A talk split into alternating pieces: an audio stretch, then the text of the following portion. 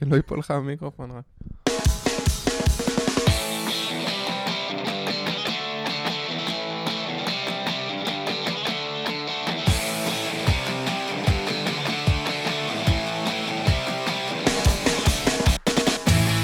בוקר טוב וברוכים הבאים לפרק מספר 31 של מפתחים חסרי תרבות.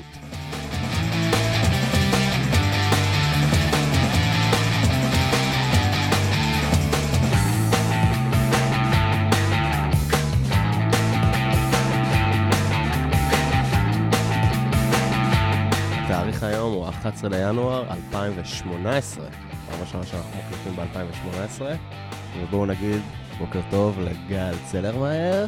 בוקר אור לאבי המצונן הציוני, איך אתה מרגיש? הרבה יותר טוב מאתמול. היינו אמורים להקליט אתמול את הפרק, אבל הייתי מצונן. ברגע האחרון הברזת? הברזתי ממש ברגע האחרון. האמת שכבר התקלחתי והייתי מוכן וזה. TMI. והרגשתי שזה לא יקרה.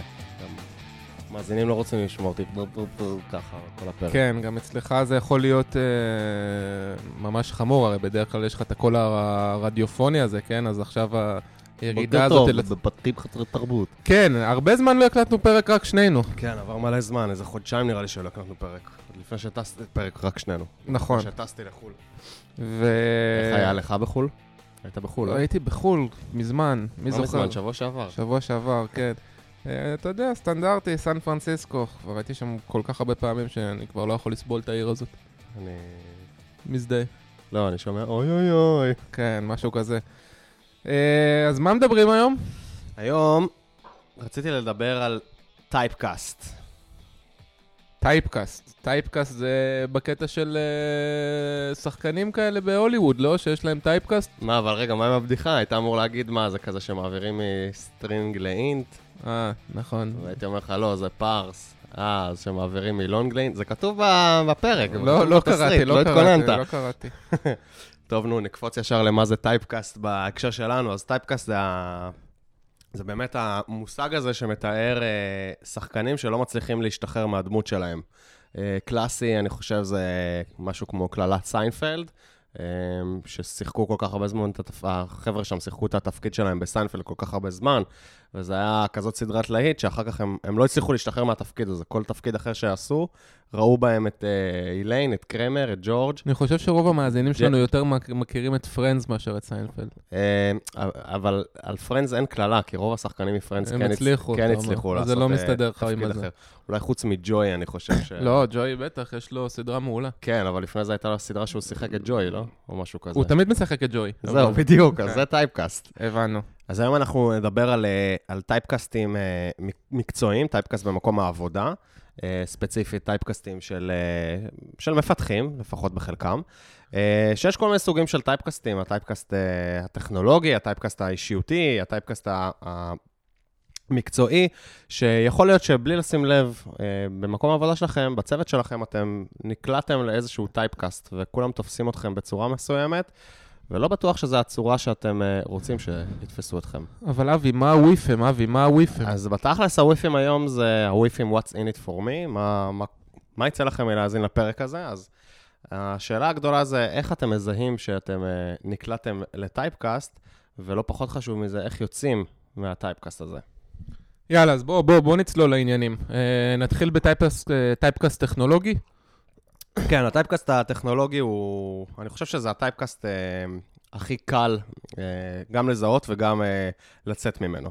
טייפקאסט טכנולוגי זה בעצם אומר, אני זה שמפתח את הפרונט-אד, או זה יכול להיות כאילו ברמה של פרונט-אד, או זה יכול להיות אני זה שמפתח, אני ספץ בריאקט, או אני ספץ בספרינג, אני ספץ בקוברנטיס, וזה כאילו כל המשימות שקשורות לזה, זולגות ישר תמיד אליי, ולאו דווקא זה מה שאני רוצה. רגע, לא הבנתי. אז זה נשמע לי... מה בכלל הבעיה בזה? הבעיה בזה זה בעיקר אם אתה מחפש להתפתח ולגוון ולא להעמיק, יש תמיד את השאלה הזאת של האם אתה רוצה להיות... ללכת לעומק, כלומר להעמיק בטכנולוגיה ספציפית ולנבור בה ובאמת להיות האש של האש, או שאתה רוצה, אתה יודע, היום כולם מדברים על פול סטק, אז לפעמים כשאתה נמצא רק בטכנולוגיה אחת וכבר לא מזהים אותך בכלל עם שום טכנולוגיה אחרת, נגיד אם אתה מתכנת פרונט-אנד ואף לא נותנים לך לתכנת פיצ'ר back-endי, או שגם אתה, בגלל שאתה כבר שבוי בטייפקאסט, אז אתה לא תבקש לתכנת פיצ'ר back-endי, יכול להיות שזה לא בדיוק מה שאתה מכוון אליו. אז זה מעניין רק אם אתה מגדיר את עצמך, או שהקרייר פס שלך הולך למקום של פול סטאק, כלומר, בכל שאר המקרים, זה לא מעניין. זה נכון, אבל זה יכול להיות גם, אם לדוגמה אתה נמצא בפרונט-אנד, ואתה מאוד מאוד טוב בריאקט, אבל יש איזשהו צוות, או עוד אנשי פרונט-אנד בחברה, והם מטפלים, לדוגמה, בתהליכי הבילד, בוובפק, או בפרפורמנס של הפרונט-אנד. אז עדיין, זה משהו שהיית רוצה להיכנס אליו, ולפעמים אתה בעצם מוגבל על ידי הטייפקאסט שלך. אלן, לא, הכל בסדר. אז אני מסכים איתך שזה, אתה יודע, זה נחמד להתפתח בעוד מקומות וכולי, אבל יש גם יתרון לצד השני, שבא ואומר שברגע שאני מכיר דבר אחד מאוד מאוד טוב, אני הופך להיות מאסטר בדבר הזה. לצורך העניין, נגיד, אני עכשיו, לא יודע מה, אשף בקסנדרה. והעובדה שאני מכיר את קסנדרה טוב מאוד, הופכת אותי להיות הפוקל פוינט של הדבר הזה, כן? אז אנשים באים אליי ושואלים שאלות, ואני יכול לעזור להם ולהיות הפרובלם סולבר של הדבר הזה. זה טוב גם לי ברמת הקרייר פס, כי אני מגדיל את האימפקט שלי בארגון, וזה גם טוב לארגון שיש מישהו שהוא איזשהו מאסטר בעניין.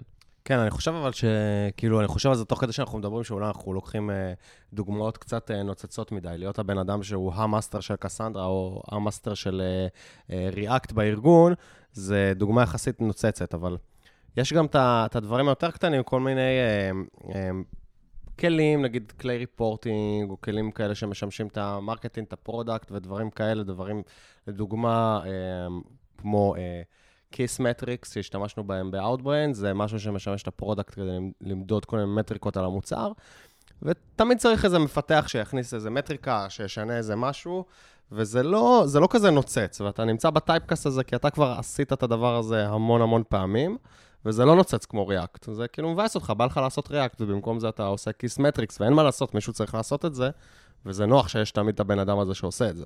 כן, אז אני מתחיל להבין לאן אתה חותר, אבל אני חושב ששני דברים צריכים להגיד בנקודה הזאת, רגע לפני שאנחנו מתחילים לדבר על איך יוצאים מטייפקאסט וכו'. הראשון הוא שיש הרבה מאוד מאמרים שמדברים על כביכול על הדרך הכי טובה, או על איך או מה באמת הדבר הנכון לעשות בהיבטים של מאסטרי לעומת רוחב, כן? ומדובר על איזושהי, קוראים לזה T-shape. T-shape person זה מישהו שהוא מצד אחד מכיר הרבה מאוד דברים, כן? הוא הולך לרוחב הרבה, ומצד שני יש לו איזשהו משהו אחד ספציפי שבו הוא גם המאסטר שלו. וזה מאפשר לו מצד אחד להיכנס לכל מיני דברים ולגוון את הידע שלו ולהיות מאוד פול סטאק וורסטילי, אבל מצד שני גם להפוך להיות לפוקל פוינט במשהו מסוים אחד, זה מה שנקרא ה-T-shape. אז זה מה שנראה לי שעובד מאוד טוב. כן, אז זה כנראה באמת תופס יותר במקומות של, אם דיברנו על המקומות היותר עמוקים ואולי נוצצים, סטייל קסנדרה או ריאקט שהזכרנו, נראה לי זה פחות נופל, אבל המקומות של המשימות לקנפג דשבורד, לקנפג מטריקות, לקנפג דברים כאלה שהם לא הקור של המוצר. אז אני לא לגמרי בטוח, א' זה מאוד תלוי איפה בקריירה שלך אתה נמצא, כן, אבל גם אם עכשיו אתה מקנפג מטריקות וכו', אז אני חושב שאתה יודע, אם אתה עכשיו, יש לך פאשן לאנליטיקס, אז לך וקח את הפאשן הזה ותהפוך אותו למאסטרי, ואולי עכשיו כל מה שאתה צריך לעשות זה לקנפג מטריקות באיזשהו טול שמישהו אחר כתב, אבל אולי אתה גם יכול לקרוא... אתה אומר, יש מצב שהידע הזה, כאילו, אמנם זה עבודה שהיא כאילו מאוד קטנה ופשוט צריך לעשות אותה, אבל אתה יכול לקחת אותו לשלב הבא. לגמרי, כי אתה יודע, יש הרי כלי... אם אנחנו, אתה יודע, נדבקנו רגע למוניטורינג, יש כלי מוניטורינג מטורפים כאילו בעולם שהם אולטרה מעניינים האמת שזו נקודה מעניינת, כי באמת כשהיינו באוטו והיה לנו כזה, היה בצוות שהרבה פעמים משימה של להוסיף איזה מטריקה בכיס מטריקס, שזה משהו בשביל הפרודקט, ותמיד כאילו למפתחים לא בא לעשות את זה, אבל תכלס יש לזה, באמת אם אתה נכנס לזה ומסתכל על מה הפרודקט, מה המטריקות שהם רוצים, זה כאילו יכול להביא לך המון המון בהבנה של הביזנס של החברה, ודברים כאלה שכאילו, אתה יודע, אפילו אני לא חשבתי על זה אז כשקיבלנו את המשימות האלה. אני יכול להגיד לך לדוגמה שבדרופבוקס, מוניטורינג, הוא רק הולך, כדוגמה, כן, אנחנו סתם נתפסים לזה, אבל הוא רק הולך ותופס יותר ויותר תאוצה, והכלים הופכים להיות מאוד מורכבים, כי אתה רוצה גם לעשות מוניטורינג שהוא מאוד מורכב, וזה מוניטורינג שקורה גם על הקוד והאלרטים וכו', אבל גם ברמת הביזנס, כי אתה רוצה לדעת מה קורה, וזה הופך להיות למין מישהו מאסטר במוניטורינג, גם בדרובוקס הוא חתכת מהנדס, כן? זה לא צחוק.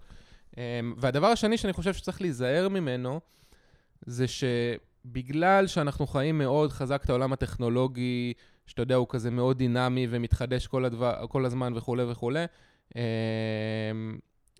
אז רק לפני שנייה, נכון, אתה הזכרת לי, דיברנו על מובקס. מובקס, כן.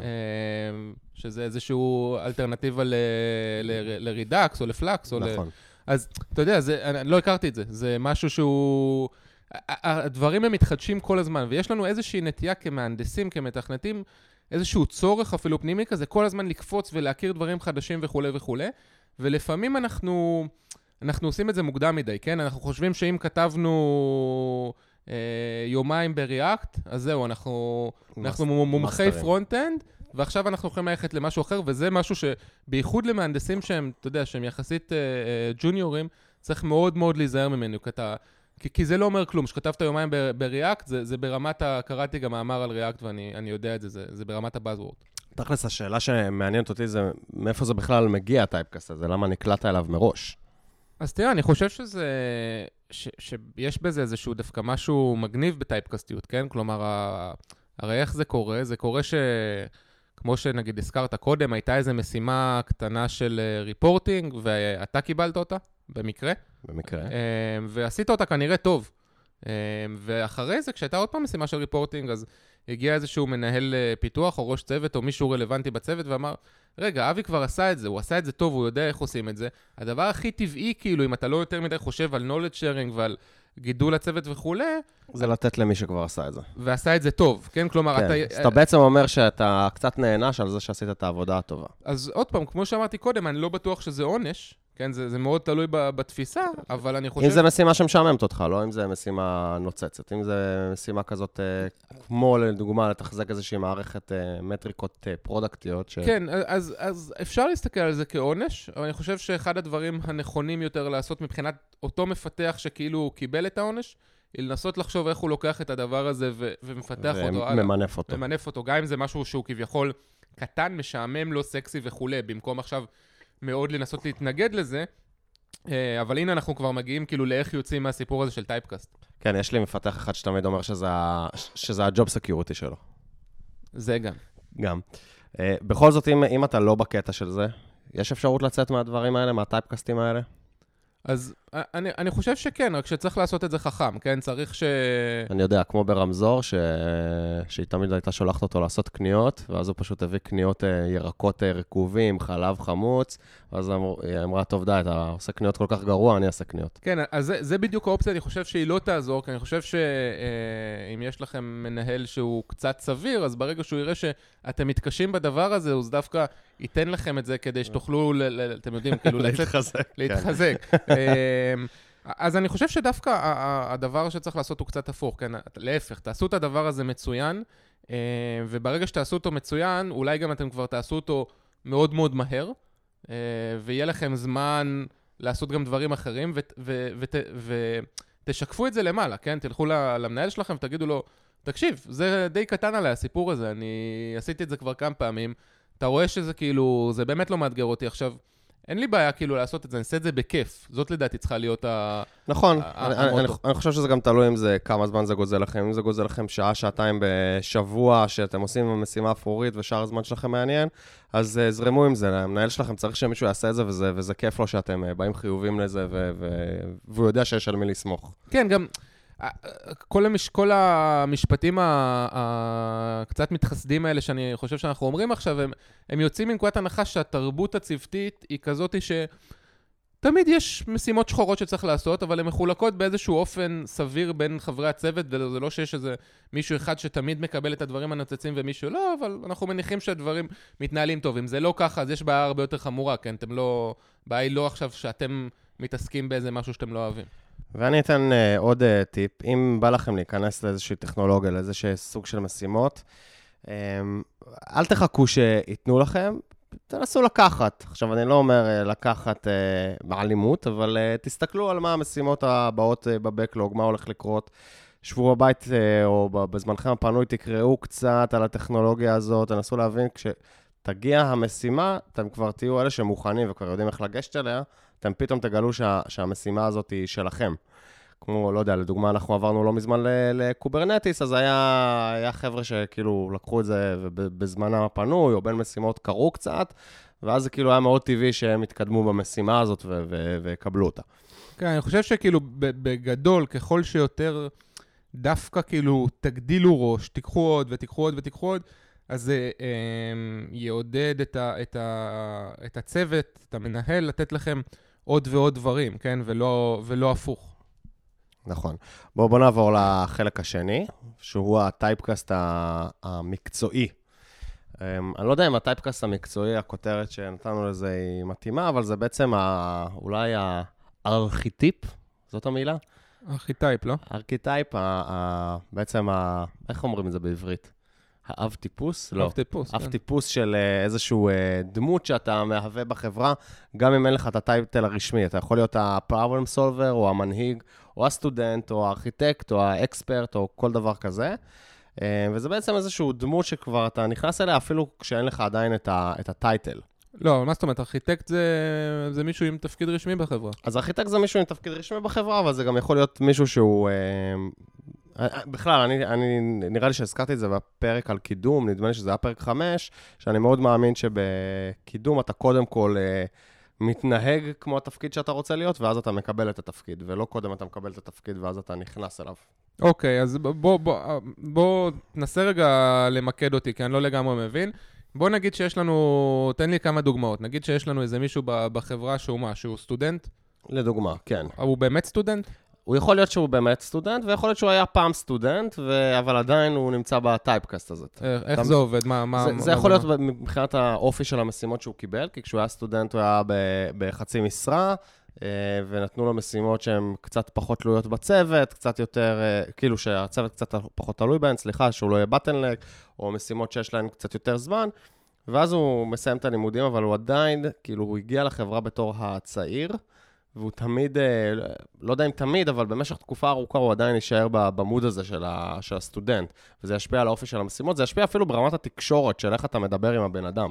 לגבי הסטודנט אז, אני חושב שזה די מזכיר את מה שדיברנו עליו קודם, כן? כלומר, אתה נמצא באיזושהי סיטואציה שבה אתה רוצה להגדיל את הידע שלך ואת היכולות שלך ואת האימפקט שלך בארגון. זה לא בדיוק, כי קודם דיברנו על איזשהו משהו, ממש אופי של משימות מסוים מבחינת טכנולוגית, מבחינת הטכנולוגיות שאתה משתמש בהם, או הכלים שאתה משתמש בהם, ועכשיו אני מדבר איתך על אופי של איך מתייחסים אליך בארגון, מבחינת המשימות שהן, אתה יודע, הן ברמתך, הייתי אומר, שהן לא גדולות עליך. כן, אני חושב שזו סיבה שאצלי בראש זה נופל באותה רובריקה, היא כי הפתרון הוא זהה בעיניי. כלומר, גם במקרה של הספציפית של הסטודנט, או של הג'וניור, שנשאר תמיד ג'וניור וכו' וכו', הדרך היחידה לצאת מזה היא סוג של לתת בראש, כן? ללכת ולהגדיל את היכולות שלך, לעשות מעבר, לקחת משימה שהייתה אמורה לקחת 4 ימים, לעשות אותה ב3, ואז ביום הרביעי, לעשות עוד משהו שאף אחד לא חשב שאתה תעשה.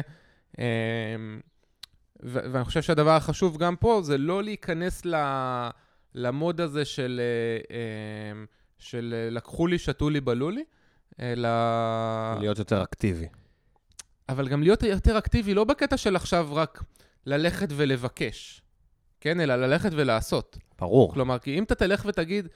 לבקש, אני חושב שזה חשוב, אבל זה הרבה יותר קרוב על הסקאלה לעשו לי, אכלו לי, שתו לי, מאשר ללכת ולעשות. נכון, אני יוצא מנקודת הנחה שאתה נמצא בחברה שהיא מספיק סבירה, כדי שאף אחד לא עשה לך דווקא, והפוליטיקה הארגונית היא לא מאוד מסואבת כדי להגיע למצב שאנשים מסוימים עד כדי כך מתקדמים ומתפתחים ואנשים אחרים לא, ולכן... אם אתה תלך ותוכיח את היכולות שלך ותגדיל ותעשה מעבר, אז גם יתנו לך מעבר. אבל אתה יודע מה הדאונסייד של זה, הייתי אומר, אתה יודע מה יכול לקרות כשאתה תוכח את עצמך שוב ושוב ושוב ושוב. מה הדאונסייד? אתה יכול להיכנס לטייפקאסט של ה-problem solver, שעל פניו זה טייפקאסט מעולה, כאילו, רוב המתכנתים, בעיקר כאלה שלא שואפים להיות בתפקיד ניהולי, שואפים להיות על התקן הלא מוגדר הזה של problem solver, זה שמה go-to guy או girl שפונים אליו כשיש בעיה. בעיניי problem solver זה באמת סקיל שהוא אחד הסקילים אולי הכי חשובים שיש למפתח. הבעיה שהרבה פעמים האנשים האלה שהם נקלעים בקטע חיובי, כן, זה טוב להיות במקום של ה-problem solver, אז הרבה פעמים תלונות שאני שומע מאנשים כאלה זה שבעצם יש להם המון קונטקסט סוויצ'ים, או תמיד הם אלה שבכוננות בלילה, גם כשהם לא בכוננות הם צריכים לקום ולעזור. כן, גם יש, אני מסכים, גם, אתה יודע, בתור מנהל זה מאוד מאוד נוח, ברגע שיש לך מישהו כזה, אז זה מאוד נוח תמיד לזרוק אותו, יש את הבעיה הכי חמורה, טוב, ניתן את זה לשלומו. שם אמיתי או? שם אמצעי. והוא ילך ויפתור את זה, כי זה בדיוק כמו מה שאמרנו קודם, כן, הוא עושה את זה כל כך טוב, אז זה כאילו טבעי לתת לו את זה. כן, אז זה קצת מלכוד כזה של מצוינות, עצם זה שאתה ממש מצוין במשהו, הביא אותך בעצם להיות במקום שאתה רוצה להיות בו בסך הכל, כן? זה מקום מאוד מאוד טוב להיות בו. אז אתה אומר כאילו שזה מפריע לך, כי נגיד אתה עכשיו לא יכול להתמקד בפיצ'רים ענקיים, כי אתה כל הזמן יש לך קונטקסט סוויץ' ל... כן, או שהרבה מהשבוע שלך יוקדש לכל מיני באגים שהם קשים, אבל לא מרגשים אותך לפתור. כאילו יש אנשים שמאוד מתרגשים מבאגים, אבל יש אנשים שאין להם כוח לכל הבאגים הקשים האלה, שכל פעם עושים להם קונטקסט סוויץ' במקום לפתח איזה פיצ'ר חדש. אז קצת נקלט על המצוינות של עצמך. אז מה אתה מציע? איך יוצאים מזה? אז שוב, השיטה של רמזור, להיות... לא, סתם, אין מצב. בגדול, אתה יודע, זה קודם כל יש את השאלה, האם אתה רוצה לצאת מזה? אחת הבעיות שאני רואה הרבה פעמים על אנשים כאלה, זה שזה מאוד חשוב להם, מאוד חשוב להם להיות הפרובלם סולבר, זה מאוד משהו שמגיע ממש עם איזה מקום פנימי כזה, אבל כשזה מגיע, אז הרבה פעמים הם מקטרים, לא בירידה עליהם, אלא באמת אני מבין מאיפה זה מגיע, מקטרים שכל הזמן מפריעים להם. אני חושב שאם אתם נמצאים במקום הזה, אתם צריכים לחשוב האם זה לא המקום שבאמת אתם רוצים להיות בו, ואולי לאמץ קצת את זה. בעצם זה שתלויים בכם, זה מקום מאוד מאוד טוב להיות בו, ואם כאילו קצת עושים איזה סוויץ' בראש, ולא מסתכלים על זה כאילו, שיט, גזלו לי זמן מלפתח פיצ'ר, ועכשיו אני תקוע בלעזור למישהו לפתור תקלה בפרודקשן או באג, אני חשוב לארגון, האימפקט שלי הוא עצום. כן, אני חושב שיש פה עוד איזה עניין, והוא ש... כנראה שאם עכשיו הפרובלם שאתה פותר היא מספיק גדולה, מעניינת ומסובכת, אז יהיה לך כיף, כן? כי אתה פרובלם סולבר, אתה כנראה אוהב את זה, כי אחרת לא היית מצטיין בזה וכו'. אבל הבעיות מתחילות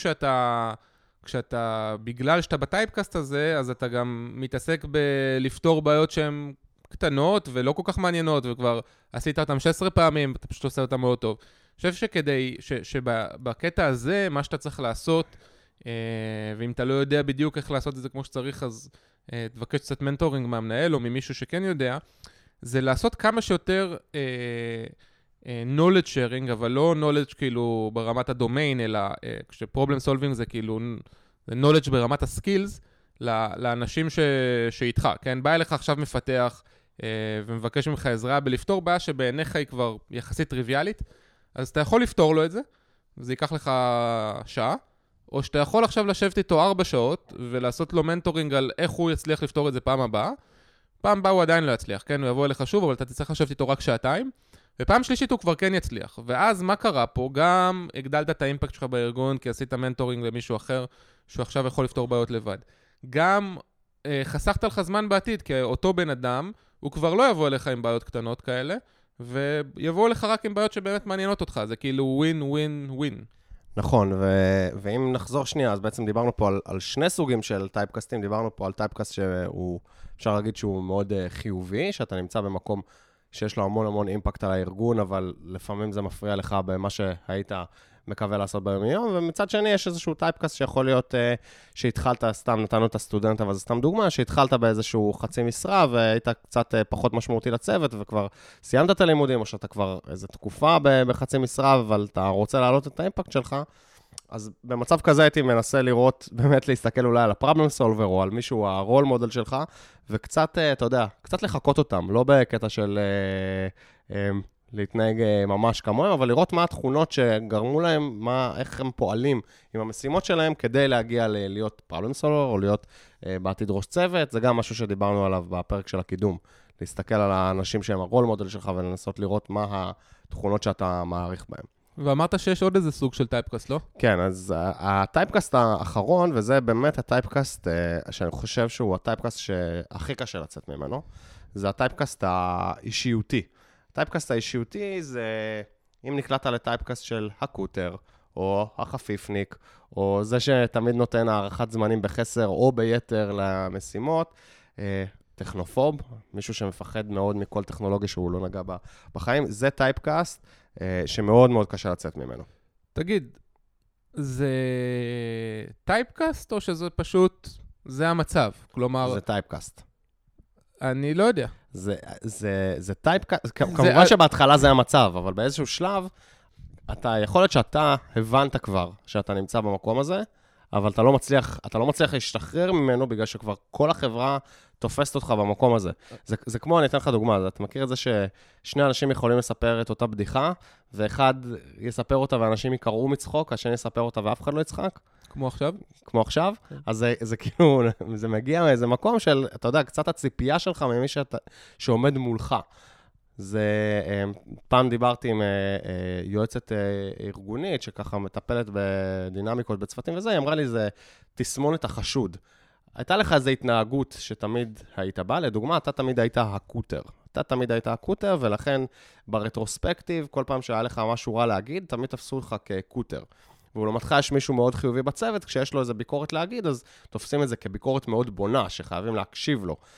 ואתה אומר, אבל רגע, אני אמרתי את אותו דבר, ואותי תפסו כקוטר, והוא תפסו אותו כאיזה מישהו שמביא עכשיו ביקורת מעולה, שאפשר ללמוד ממנה. למה? כי זה מה שהיא הסבירה לי, על תסמונת החשוד, שאתה תמיד חשוד כבר במעשים שלך בעבר, היינו רגילים שאתה קוטר, וכשאתה גם תבוא עם ביקורת בונה, יהיה לך מאוד מאוד קשה להציג אותה, כאילו זה לא קוטרי. כן, אני חושב שב-50% מהמקרים, אתה יודע, סתם אני זורק מספר, אבל ב-50% מהמקרים זה נכון, כלומר, יכול להיות שהיית פעם באיזשהו טייפקאסט, או היית באיזושהי סיטואציה, הצלחת לצאת ממנה, כלומר, עשית שינוי התנהגותי, ועכשיו אתה עדיין, מבחינת החברה והאנשים וכו', נמצא בטייפקאסט הזה, ואז קורא תסמונת החשוד. אני חושב שב-50% מהמקרים האחרים, אתה חושב ששינית את ההתנהגות שלך, או את היכולות שלך וכו', אבל לא באמת עשית את זה, או עשית את זה במידה שהיא לא מספקת, כלומר, בתכלס אתה עדיין קוטר, או שאתה עדיין טכנופוב, או שאתה עדיין... עובד מאוד מאוד טוב ב... לא יודע מה, באדיטור, אבל ברגע שצריכים לעבור לאיזשהו, אתה יודע, לסביבה שהיא קצת פחות מובנית, ואתה צריך עכשיו לכתוב סקריפטים בשפה שלא כתבת, אבל לעשות אינטגרציות, אתה פחות טוב בזה, אז אתה חושב שיצאת מזה, אבל לא באמת. וזאת הסיטואציה שהיא בעיניי יותר בעייתית, כי זה אומר שאתה, בנקודה הזאת אתה לא מודע. אתה לא מודע לעצמך, ואתה כן מודע לזה כלומר, כבר קיבלת את הפידבק, כן? כי אתה יודע שאתה נמצא בטייפקאסט הזה, אתה סוג שלא מסכים איתו, אז זה אומר שאתה לא מודע לעצמך, וזאת הבעיה הכי גדולה. אז מה אתה אומר בעצם? איך אני יכול להיות יותר מודע לזה? תראה, בעצם אפשר להכליל את זה לסיטואציה שבה קיבלת פידבק, ואתה לא מסכים איתו. וזה בעצם, אתה יודע, הטייפקאסט הזה הוא בעצם מישהו שקיבל פידבק ולא מסכים איתו. כל מה שקרה פעם, שכבר היית בטייפקאסט, לא היית בטייפקאסט, זה כבר לא משנה. הנקודה העכשווית שאנחנו נמצאים בה היא שיש איזושהי התנהגות, התנהלות, שאומרים לך שאתה יכול לעשות יותר טוב, וזה לך לא יושב טוב בראש. אז עכשיו אתה בטייפקאסט שזה שלא מקבל פידבק, זה מה שאתה אומר. כן, אני אומר שהטייפקאסט האישיותי, זה שם הוא יושב. עכשיו, זה לא פשוט, א', אתה יודע, לא כולם חייבים להסכים עם הפידבק שהם מקבלים, כן, זה בהגדרה, אבל אני חושב שא', יש איזה ספר די נחמד שאני קורא עכשיו, שקוראים לו Thank You For The Feedback, קראת? לא, אפילו לא שמעתי עליו. הוא ממש נחמד, הוא מתאר... נשים אותו במקורות לפרק. כן, הוא מתאר איך... אתה בתור זה שעכשיו מקבל את הפידבק, מה אתה צריך לעשות? בדרך כלל הספרים הם הפוכים, כי הם מספרים על איך לתת פידבק, זה מספר על איך לקבל. אבל אחד הדברים שמוזכרים שמה, בעצם זה שזה לא באמת משנה אם אתה מסכים לפידבק או לא. דבר ראשון, אתה צריך לוודא שאתה מבין אותו, כן? מבין אותו זה אומר, אני רוצה לראות את הדוגמה, אני רוצה לראות את הסיטואציה, אני רוצה לראות איך הדבר הזה נתפס בעיניך, גם אם בעיניי זה נתפס אחרת. אגב, הרבה פעמים, סליחה שאני קוטע אותך, אבל הרבה פעמים הבעיה עם דוגמאות זה שנוטים מאוד להתאפס לדוגמה ולא למהות. אני מסכים, אבל עכשיו יש איזושהי דוגמה, וזה אפשר להתאפס עליה, זה בסדר, כן? כלומר, בואו רגע נדבר עליה, אחרי זה נראה אם היא מהותית או לא. ואני חושב שאחד הטריקים של מה לעשות כזה עם פידבק שהוא לא יושב לכם לגמרי טוב, או שאתם, אתה יודע, לפעמים אתם מקבלים פידבק, אתם אומרים, וואו, נכון, אני יודע, ואני צריך להשתפר פה. בפידבקים אחרים, שלא יושב לכם כל כך טוב, תבקשו עזרה. כלומר, אם עכשיו, אתה עכשיו נותן לי פידבק ואתה אומר לי, תקשיב, גל, אתה כל הזמן קוטע אותי פה בפודקאסט הזה. אני אומר לך, אבי, מה פתאום? אני לא קוטע אותך, אני לא מבין. נכון, קטעתי אותך פעם, אבל כבר לא קוטע אותך יותר. זה היה בפרק 5. אבי, אל תפריע. אז אני יכול לבוא ולהגיד לך, אתה יודע מה, אבי? סבבה, אני אולי לא לגמרי רואה את זה, אבל אתה יכול, אתה לעזור לי, אתה יכול לעשות לי קצת... אני אעזור לך, גל. תעזור לי, תסביר לי, מתי אני קוטע אותך? תיקח אותי יד ביד, איך אני מגיע למצב שאני לא קוטע אותך יותר, או איך אני מגיע למצב שהפודקאסט עובר יותר חלק. כן, כן, אני מחכה, אבי. לא, אני מנסה לא לקטוע אותך. זה דוגמה אישית. דוגמה אישית. לידינג באקזמפל, אתה לימדת אותי. כן. אפילו העליתי את הוואטסאפ הזה לקבוצה. נכון, עכשיו זה... את המנטורינג הזה אתה יכול לקבל מאותו בן אדם שנתן לך את הפידבק, אם הוא יודע איך לעשות את זה, אם יש לו את הכישורים ואת הזמן וכו'. אבל לפעמים עדיף גם לקבל אותו ממישהו אחר. מה זאת אומרת? אם אתה עכשיו, לא יודע מה, בוא ניקח משהו שהוא קצת יותר פיתוחי, כן? מישהו, אתה נכנסת לטייפקאסט הזה של הטכנופוב, חשבת שיצאת מזה בגלל שכבר עשית איזשהו ריסרצ' על טכנולוגיה חדשה או whatever, ועדיין בפרפורמנס ריוויו הבא או משהו כזה, אמרו לך שאתה טכנופוב, או לחילופין, עדיין לא נתנו לך משימות כאלה של מאוד טכנולוגיות במהותן.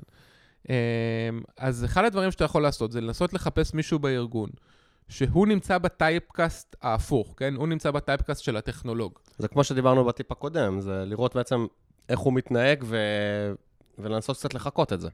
אז אפשר לעשות את זה באופן שהוא מאוד כזה שדוי, כן? באופן שהוא מאוד סופט, להסתכל על מישהו שהוא טכנולוג, ולנסות לחכות אותו וכו', וזה בטח משהו שמאוד יעזור ויקפיץ. אפשר לנסות לעשות את זה באופן קצת יותר כזה אקטיבי, וממש לבקש, אתה יודע, צריך לחשוב איך עושים את זה נכון מבחינת הדיפלומטיה הארגונית, אבל אולי לבקש מאותו טכנולוג או מראש צוות, שהוא יהיה המנטור שלך עכשיו למשך חודשיים, כן? ושיוביל אותך יד ביד באיזו משימה טכנולוגית, וייתן לך את הטיפים ואת הדרך ואת ההכוונה איך לא לצאת, איך לא להיות טכנופוב יותר.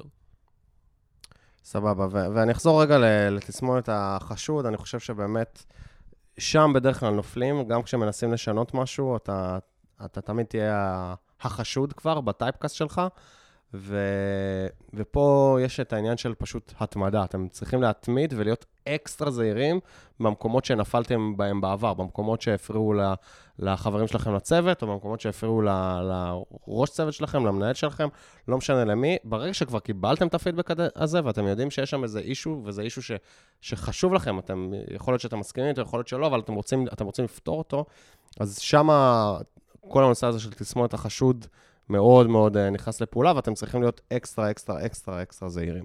כן, אני חושב אני אתן פה עוד איזשהו טיפ לעניין הזה של תסמונת החשוד, שהוא יכול להיות לא כל כך מקובל, או קצת אפילו בעייתי. אגב, זה טיפ שקראתי אותו באיזשהו הקשר אחר מלארה הוגן, שהיא... היא מנטורית של מנהלי פיתוח, היא הייתה VP Engineering בקיקסטארטר ובעוד מקומות, היה לה איזשהו פוסט שמדבר על, שים את זה אחרי זה במקורות, היה לה איזשהו פוסט שמדבר על אי שוויון במשכורות, כן? ועל מה אתה עושה אם אתה יודע שהמשכורת שלך היא נמוכה משמעותית מאיזשהו קולגה שלך, איכשהו הגעת למסקנה הזאת, והפרפורמנס שלך ושנות הניסיון שלך וזה הם יותר, או לפחות שווים, ואיך אתה יכול להתמודד עם זה, כאילו, מה אתה יכול לעשות? ואחד הדברים שהיא הציעה שם כטיפ שהוא קצת בעייתי, אבל במקרים בעייתיים לפעמים צריכים להשתמש בו, זה לנסות למצוא מישהו בארגון שהוא יהיה זה שידחוף אותך קדימה, והוא לא בהכרח המנהל שלך, הוא למעשה כנראה לא המנהל שלך. נגיד, אם מי שהכניס אותך לתוך הטייפקאסט הזה, או אתה כרגע חווה תסמונת החשוד, ואתה לחלוטין משוכנע שאתה שמה, אז אולי הדבר הנכון במקרה הזה הוא לדבר עם איזשהו מנהל יותר בכיר בארגון, לתאר את המצב ולבקש ממנו להיות זה שהוא יהיה, שידחוף אותך החוצה מהתסמונת הזאת, על ידי זה שהוא מדי פעם ישים לב למה קורה במשימות שלך, וייכנס קצת יותר לפרטים וכו', כדי שיגיעו איזה שהם עיניים טריות למשחק. כן, אני לא בטוח אם זה תמיד כל כך קל להשיג מישהו כזה, אבל אם אתם יכולים, זה בהחלט מאוד מומלץ. האמת שאנחנו באוריבי הבאנו גם קצת מנטורים שעבדו עם אנשים על כל מיני סוגים של soft skills. לא תמיד יש את התקציב לזה, אבל האמת שאני חושב שלא תמיד יש את המודעות לזה, ודווקא אם זה תבואו בארגון שלכם ותדברו על זה ותגידו, אוקיי, קיבלתי פידבק שההתנהגות שלי א' ב' ג' או שאני צריך לשפר איזה משהו ביכולות שלי, יש מצב להביא לי מנטור, ואולי גם תלכו ותגידו, הנה, שמעתי שפה יש איזו תוכנית מאוד מאוד טובה כדי לשפר את הסופט סקיל הזה, או איזה מנטור מאוד טוב שיכול לעבוד איתי על סופט סקיל אחר, יש מצב שיתנו לכם את התקציב לזה, זה מאוד מאוד משתלם לארגון. האמת היא, זה באמת רעיון נהדר, כי אני חושב שבכיף, אני חושב שזה אם אתה עושה משהו כזה ואתה נמצא אתה כאילו כרגע חווה תסמונת החשוד, אז כמעט באופן אוטומטי אתה יכול לצאת משם, כן? כי הרי תסמונת החשוד נובעת מזה שיש אנשים אחרים שחושבים שאתה נמצא בטייפ כזה, אומר שהם חושבים שאתה לא מודע לעצמך וכו'. עכשיו, אם הבאת ואמרת, הנה, סבבה, אז אני רוצה מנטורינג, תביאו לי מנטורינג שהוא מקצועי. זה כבר אוטומטית. זה כבר שם אותך באיזשהו מקום שיוצא מהטייפקאסט הזה. שמשקיע באמת כדי לצאת מהטייפקאסט, ואז זה גם משפיע על הסביבה שלך. אוקיי, הבן אדם עובד על לצאת מהטייפקאסט שלו, אז בוא ננסה לתת לו את ההזדמנות. אני מסכים. אני מסכים מאוד. אני חושב שדיברנו על הכל. יש משהו ששכחנו להזכיר? להפך. יש משהו שזכרנו להזכיר? הכל. אוקיי. אז דיברנו היום על 3 סוגים של טייפקאסטים, על הטייפקאסט הטכנולוגי, שבו אתם תקועים בסוג מסוים של משימות, הטייפקאסט המקצועי שאתם נמצאים במקום, שתי הדוגמאות שנתנו זה ה-Problem Solver והסטודנט, שהן קצת מנוגדות, אבל לכל אחד יש את הבעיות והיתרונות שלה. והטייפקאסט האישיותי, שממנו הכי קשה לצאת, אבל אנחנו מאמינים בכם. וואלה, אבי, התגעגעתי לעשות פודקאסט רק איתך. כן, אה? הרבה יותר אינטימי וזורם ככה.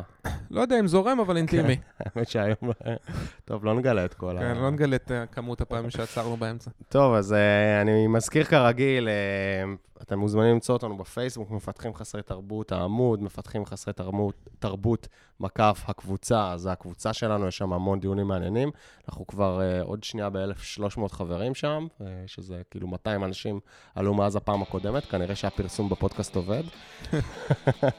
וזהו, אתם רוצים לדבר איתנו בפרטי, שלחו הודעה, או אפשר גם ב-notarbut@gmail.com, אתם רוצים להירשם לניוזלטר שלנו, notarbut.co, וזהו, טוויטר, פייסבוק, רביעו באייטיונס, ושיהיה לכם יום קסום. שיהיה יום קסום, ביי ביי. ביי ביי.